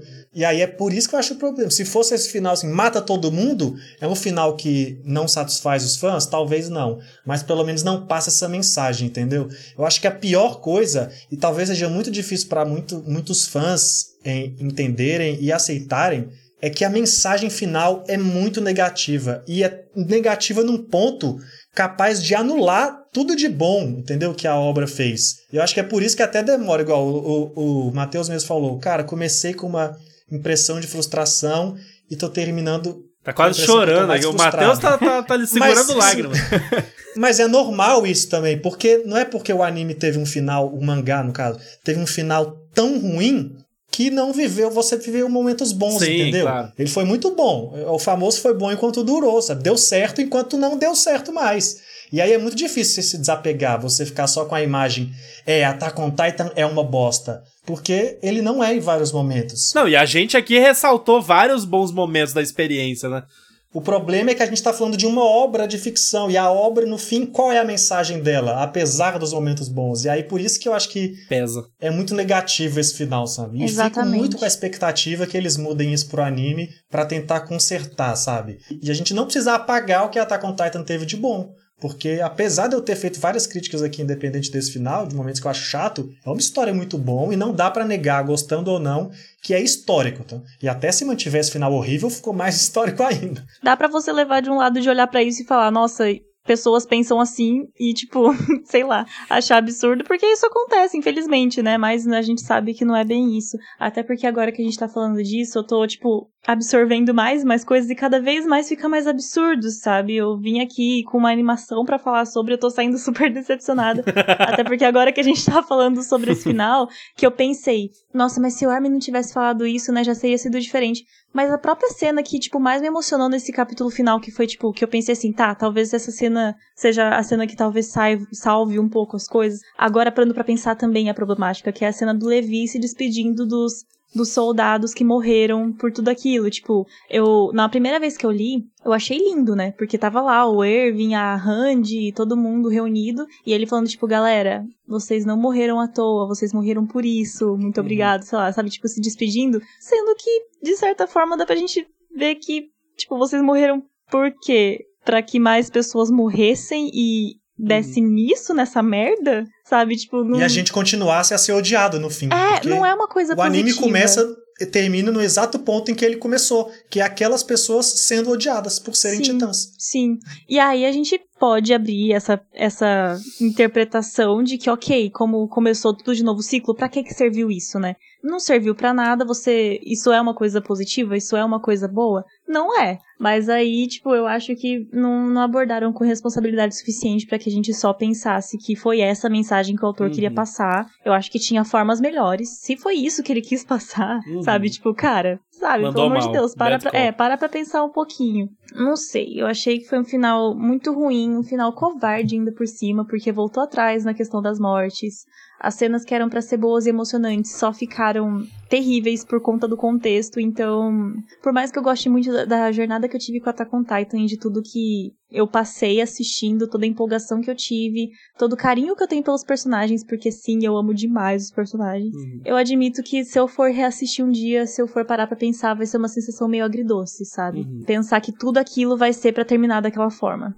Vocês querem o, o final perfeito pra Shingeki no Kyojin? Final perfeito. Seria se, tipo, tudo desse errado, desse uma merda gigante, Eren terminando igual The End of Evangelion. Eren na frente de um mar de Sukita. Sozinho Mas por aí- toda a eternidade. Nilismo ao extremo. Quer um negócio melhor que isso? Isso me traz também muito a referência porque o Eren, na verdade, no final, aí aqui é uma referência de quadrinhos, que eu não sei se todos os ouvintes vão ter, mas no final, o Eren, ele ao mesmo tempo é o Dr. Manhattan, Dr. Manhattan e o Ozymandias, porque É ele tá verdade. com a consciência em todos os tempos e tem um plano de fazer uma tragédia para unir a humanidade. Só que, assim como no, como o Eren não leu Watchmen e não viu que lá não deu certo, aqui também não deu certo, sabe? Só que lá a proposta era não dar certo, né? Porque lá é uma obra que é exatamente o oposto daqui a mensagem. Lá eles querem mostrar isso. E aqui eles passam o lado bom. Tal. É, é isso que é o. Ah, eu não consigo não voltar pro mesmo ponto.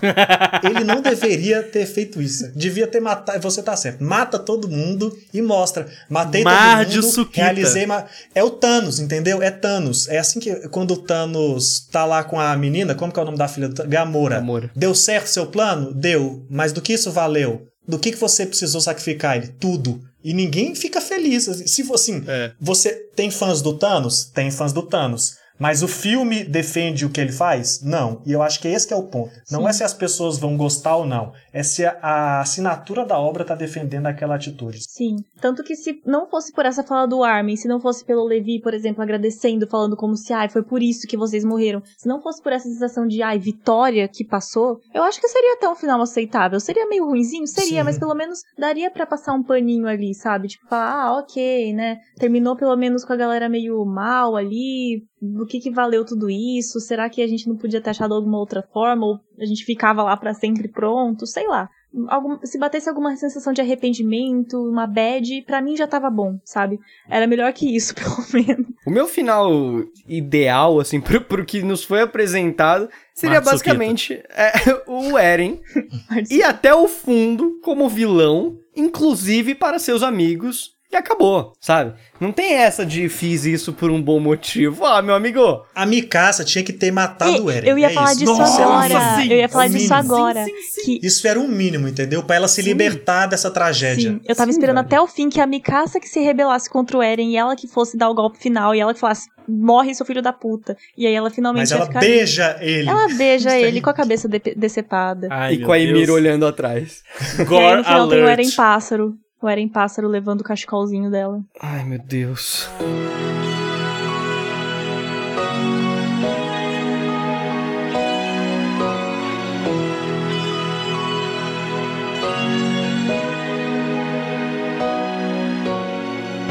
Bom, gente, a gente vai chegando aqui ao final de um podcast cheio de emoções. Gabi que veio aí pro podcast pra, pra me convencer que Shingeki no Kyojin era maravilhoso e tá saindo Vencemos. triste. No fim, nós dois vencemos. PH, high five. Perdemos, família. Hoje nós perdemos. Gabi, Gabi saindo triste. O Matheus teve que parar a gravação quatro vezes pra chorar, lavar o rosto. Gente, É que, sério, aqui, tá é que aqui no fone de ouvido eu tô ouvindo a, a abertura da terceira temporada, eu não tô conseguindo me like a controlar. Ai, eu não tô. De novo isso. Maravilhoso. Mas é isso, gente. Espero que vocês tenham gostado do papo. E, obviamente, este podcast não seria possível sem a presença ilustríssima de Gabi. Gabi, muito obrigado por ter vindo aqui conversar com a gente. E espero que você tenha se divertido, eh, né? Apesar da gente ter estragado um dos seus animes favoritos da vida. Nossa senhora, eu me diverti demais tendo meus, minhas esperanças esmagadas. Mas eu, eu, eu peço perdão pra todo mundo que, que queria que eu ficasse aqui defendendo o Xinguei, que eu vim pra representar vocês. Infelizmente não consegui. Foi muito difícil.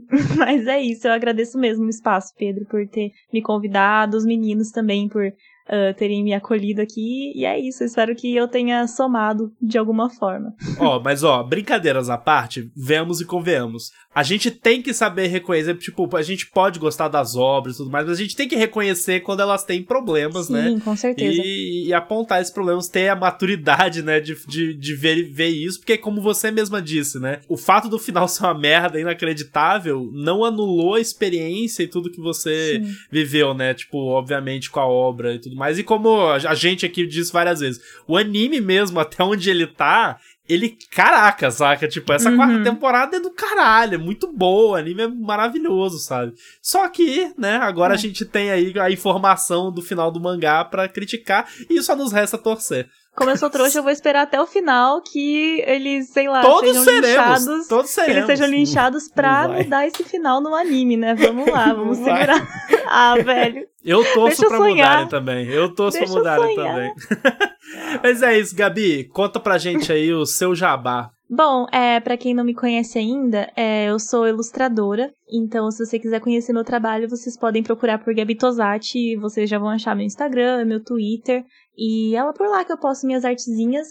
Então, se vocês gostam de acompanhar, eu tô sempre fazendo fanart de anime, inclusive. Eu dei uma paradinha agora porque tá difícil, mas ah, se vocês quiserem, então livres lá pra gente bater um papinho e tudo mais. Eu agradeço o espaço. Todas as redes sociais da Gabi estarão na descrição, como sempre, mas assim, eu queria só fazer um adendo que é o seguinte. Eu sou ilustradora, não faz jus a Gabi. A Gabi é Olha uma isso. ilustradora foda. Foda. gente. Cara, não faz mesmo. Porque ela falou as redes, eu abri. A Gabi é sinistraça. A Gabi direto aí tá, tá fazendo live, participando de, de uns workshops aí, ensinando a galera. Gabi é foda, gente. Sigam Ah, ela. obrigada Deem amor mesmo. pra ela. É que ela teve parcimônia com Attack on Titan, ela tentou ter parcimônia Não, ela é com a foda, ela é carreira, foda. mas você é foda. Ai, Seus- obrigada. Seus desenhos são incríveis. Não, não ergam as expectativas. Muito melhor que o Isayama, Erga a expectativa sim, Não. porque elas vão ficar maiores ainda. Inclusive, eu tô usando o Avatar uma arte que ela fez pra mim, maravilhosa, que eu tô apaixonado. Eu com dois dos meus pokémons favoritos, Cyndaquil e Jolteon. Fofíssimo. Tem um Jujutsu aqui, um Sukuna em Work in Progress. Cara, eu aqui, preciso tá terminar maravilhoso. isso. Eu, Jujutsu acabou, eu não consegui terminar ainda. Eu tô aí, muito ó. triste. Aí, ó. Aí, ó, os fãs de anime A vida adulta me, me impede de ser otaku artística. Mas é isso, gente. Antes da gente encerrar, os nossos jabás de sempre. Hoje eu nem vou prolongar as jabá, não. Já falei muito aqui, falei muito mal. As pessoas vão falar que eu sou mais hater ainda, como sempre. Então, Não, você é lindo, Gabi aí, dá Ai, like no- nos desenhos dela. Antes do meu jabá, eu queria levantar aqui a pergunta que, que pra vocês, estragou completamente a obra ou não? Pra mim, não. Pra mim, Pra mim anulou. Pra mim, não Pra anulou. apagou. Mas é porque eu não tenho uma relação duradoura, né? tá. Foi curta Beleza. a minha duração. Então é muito fácil terminar uma relação de dois meses. Pra Entendi. mim, mais ou menos. Porque eu acho que se eu fosse assistir de novo, eu ia ficar muito triste, muito mal. Então acho que eu prefiro não assistir de novo. Mas não anulou o carinho que eu sinto por- pelos personagens. Eu tô aqui, ó, com a minha coleçãozinha do Levi, vou continuar amando, vou continuar cadelando pelo Levi pra sempre. E é isso. Só o Armin mesmo que eu quero mandar tomar no cu. Pra, pra mim, como eu disse antes, né, foi uma montanha russa, só que eu sempre falava, putz, não me pega tanto, não me pega tanto. Agora, com esse final, as pessoas estão Acabou. do meu lado, entendeu? Ninguém Nossa. me julga mais por achar qualquer coisa. É bom estar certo retro- retroativamente, né? É o, é o hipster do, Eu já sabia. da- do, do Shingeki, exatamente. Eu já eu não falava quero mal ser antes. de- cara de pau, mas eu preciso pedir pra ser chamada de novo pra um dia eu poder estar certo aqui nesse programa, porque eu não aceito sair daqui com essa derrota. Voltará, Quero uma voltará. revanche. voltará mais vezes. Mas eu acho que no final na- tá todo mundo certo, na real. Porque assim, eu, eu gosto muito de Attack on Titan, mas eu nunca Sim, falei que o final era sim. bom, Vamos, mim. vamos só fingir que o capítulo 139 nunca existiu. Nunca É isso. existiu. É, vamos existiu. passar por isso aí. No mais, mano, leiam, vejam, tirem suas próprias conclusões. A gente tá aqui só dando a nossa mesmo. E meu jabá é o jabá genérico de sempre. Me acompanhem lá no GN Brasil, que é o local onde eu trabalho e ganho minha vida. Ganho minha vida. Então, tem, tem coisas de Attack on Titan lá dentro, é, tem de muitos outros animes, de Jujutsu, de Naruto, e também de séries, filmes, Falcão e Soldado Invernal, que eu fiz uma entrevista Ó. super bacana com a diretora. Então, Responde. é isso. É isso. Muito obrigado aí. É isso aí, gente. Não se esqueçam de seguir nas nossas redes sociais do podcast, arroba Overdrive Animes, no Twitter, Facebook e Instagram. Também não deixe de nos seguir no nosso canal no Twitch, twitch.tv barra animesoverdrive. E, como eu sempre digo, vamos levar essa discussão lá para as redes sociais. Então, cola lá, diz o que você achou do anime de Shingeki no Kyojin, o que, que você acha, o que, que você não acha, o que, que você gosta, não gosta, o que, que você achou do final de Shingeki no Kyojin, que tal? Vamos polemizar lá no Twitter, então, nossas redes sociais do podcast e nossas redes sociais pessoais, arroba Pedro Lobato, arroba PHDori, arroba PHOficial no Instagram, arroba Bianese Mateus, Bianese com dois E's, Mateus com TH. Bora expandir essa conversa, porque, como eu sempre digo, o seu feedback é o nosso combustível. É isso, espero que vocês tenham gostado. Muito obrigado pela sua audiência e até o próximo episódio.